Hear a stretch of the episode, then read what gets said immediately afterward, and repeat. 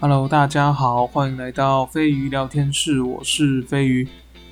在过年的时候啊，有听到熄灯之后这个节目在介绍曼森家族，在介绍的过程中有提到了一部电影，叫做《从前有个好莱坞》，它的导演是曾经导过《追杀比尔》的昆汀塔伦提诺。由于我觉得这部电影的定位很奇特，所以要先稍微说一下，我并没有看过昆汀塔伦提诺的电影。然后对于那个时间的好莱坞也是完全没有理解，就只有因为听了启灯之后跟出快有稍微了解一点关于曼森家族的东西。呃，其实我已经想很久说要不要先讲这些事前声明了，但我最后觉得还是讲清楚比较好，因为我对于影视圈其实没有那么多了解，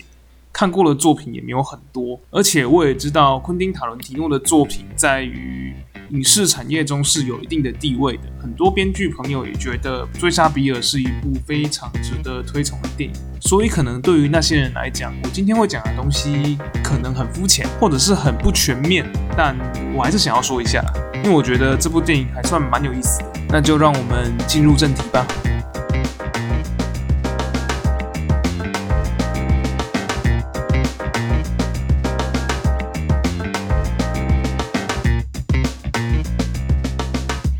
从前有个好莱坞，故事是在一九六九年的洛杉矶。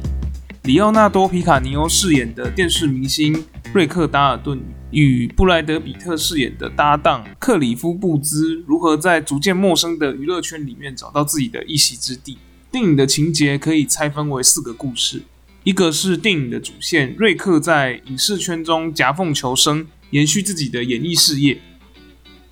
第二个是克里夫用他的视角带出了他与瑞克之间的兄弟情谊，而在这条故事线中也埋下了曼森家族这个本出戏剧最重要的转折与伏笔。然后我这边要先说啊，就是克里夫所遭遇到的那一个家族成员，翻译的名称叫咪咪，我觉得他超级正，完全就是我的菜。好，那我们拉回正题来，就是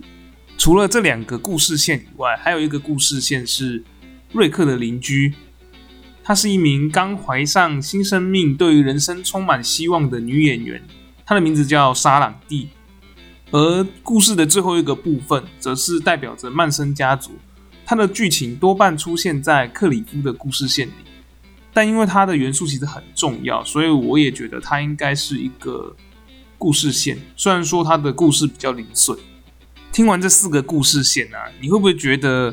沙朗蒂这个故事线跟另外三个好像完全没有什么关系，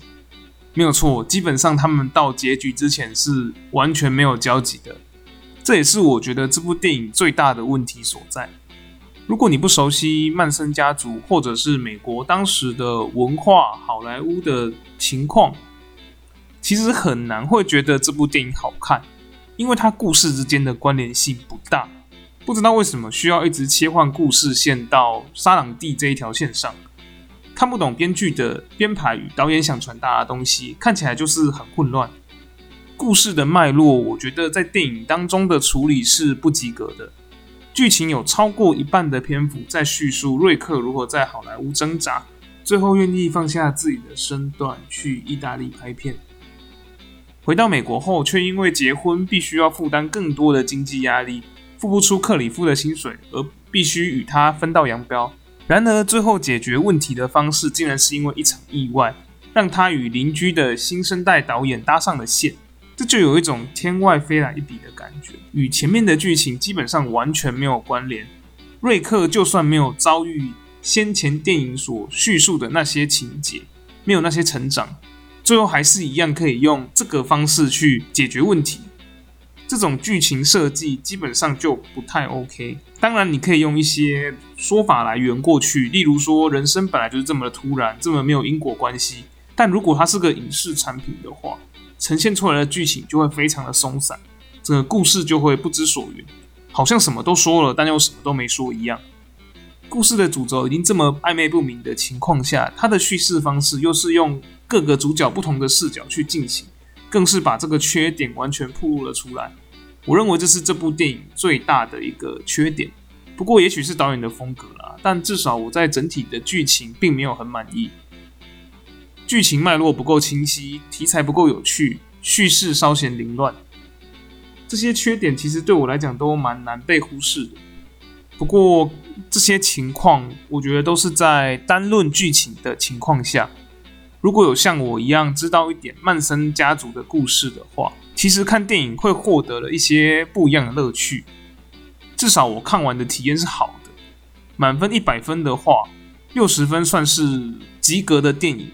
那这部电影应该可以拿个七十五分吧？就是在剧情中有看到一些值得学习的东西，也还算不够看。但整体而言，没有到很喜欢。就是为了方便后面讲述，所以我先来简单带过一下曼森家族。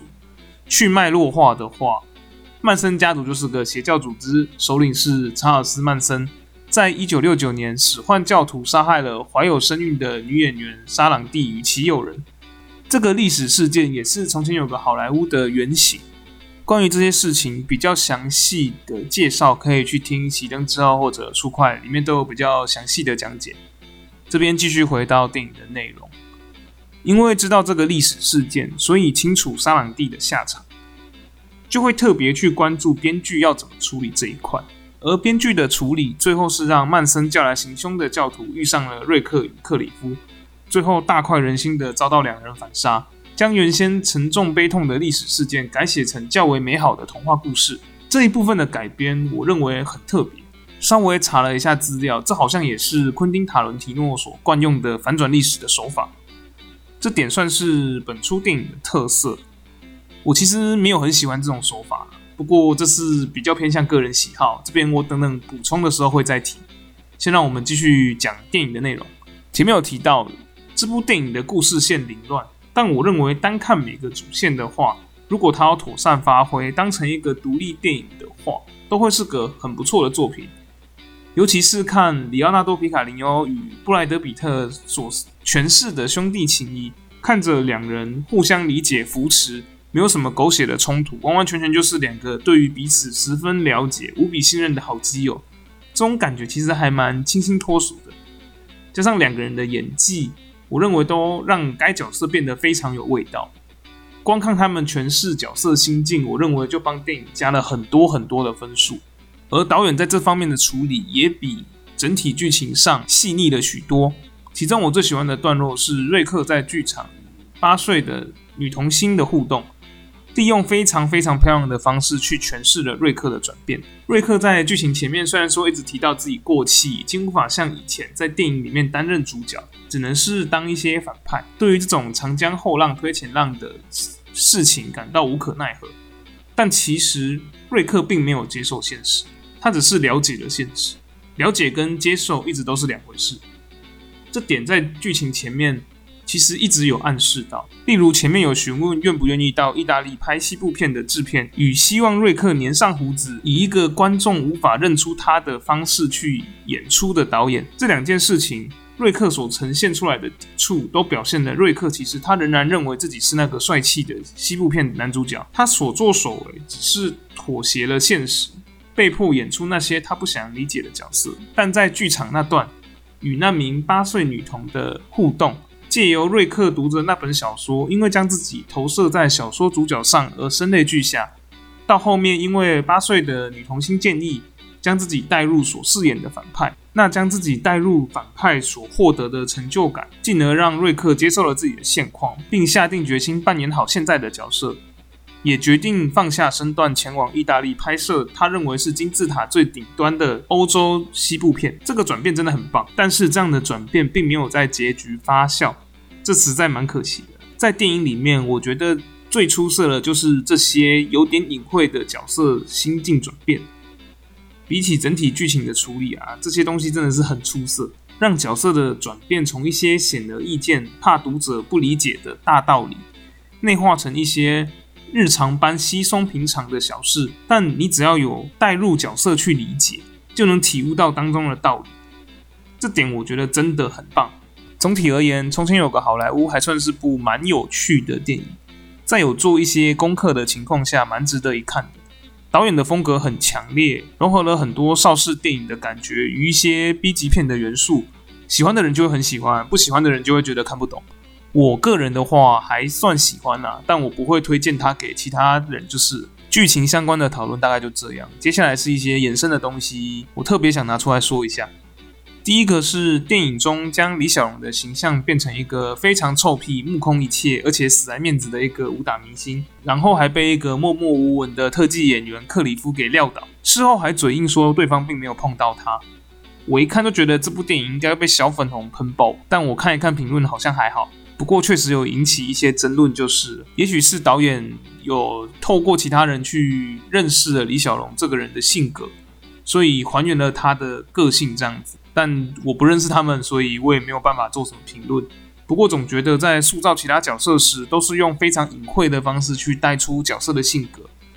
就只有李小龙是非常突兀的，直接在片场发表高见，展示的非常外放，就让我觉得有点刻意。虽然说可能只是为了要凸显克里夫的功夫了得而已，一切都是我想太多，这都有可能。我很讨厌那些小粉红整天动不动在那边入华入华的一直喊。但昆汀·塔伦提诺在这边的安排，我也是认为不太妥当啊。毕竟李小龙在华人文化当中是个非常重要的存在，用这么强烈的方式去描写他的负面人格特质，实在是蛮容易引人非议的。而且我觉得，如果换一个同等地位的黑人来演绎这段剧情的话，大概会被炒到翻过去吧。不过好啦，其实也就这样嘛。我只是蛮讶异导演会这么安排的而已。第二点是关于电影虚构了一个。与历史大相径庭的剧情，如果真的要选边站啊，我其实不喜欢这样的处理方式，总觉得要在不违背历史的原貌情况下进行创作比较好。但这也只是个人观感而已，没有对错。我会这么认为的原因，是因为曼森家族在美国历史是相当重要的一页，只要提到邪教组织，一定会提到这个事件。电影当中既然是以真实的历史事件作为背景。一切的发展也相当的写实，但却在最后结论的地方做出一个完全违背历史的发展。我觉得这势必会误导一些人对于曼森家族的了解。个人是觉得这样子不太 OK 啦。不过这应该只是我对于这方面的东西比较严肃，所以我的问题，好，我只是提出来一下。关于这边，我想要推荐一个也是用架空历史作为创作蓝图的漫画作品《火凤燎原》。它里面虽然说也是按照三国历史的发展去进行剧情，但当中它做了很多很多的诠释，我觉得做的非常的完美。如果有兴趣可以看一下，它是我心目中架空历史的佳作之一。关于从前有个好莱坞，我想要聊的东西大概就这些。最近被推荐看了一个 AVG 游戏的实况，叫做《流行之神》，它是一款由日本一公司制作的悬疑推理游戏。因为它其实没有中文翻译，但有一个对岸的实况组有一边玩一边进行了简单的翻译。我觉得它的剧情蛮有意思的，想说也刚好借由这个作品来聊一聊如何用游戏这个载体做文本创作。下周就让我们来聊聊这个作品吧，就让我们下周见。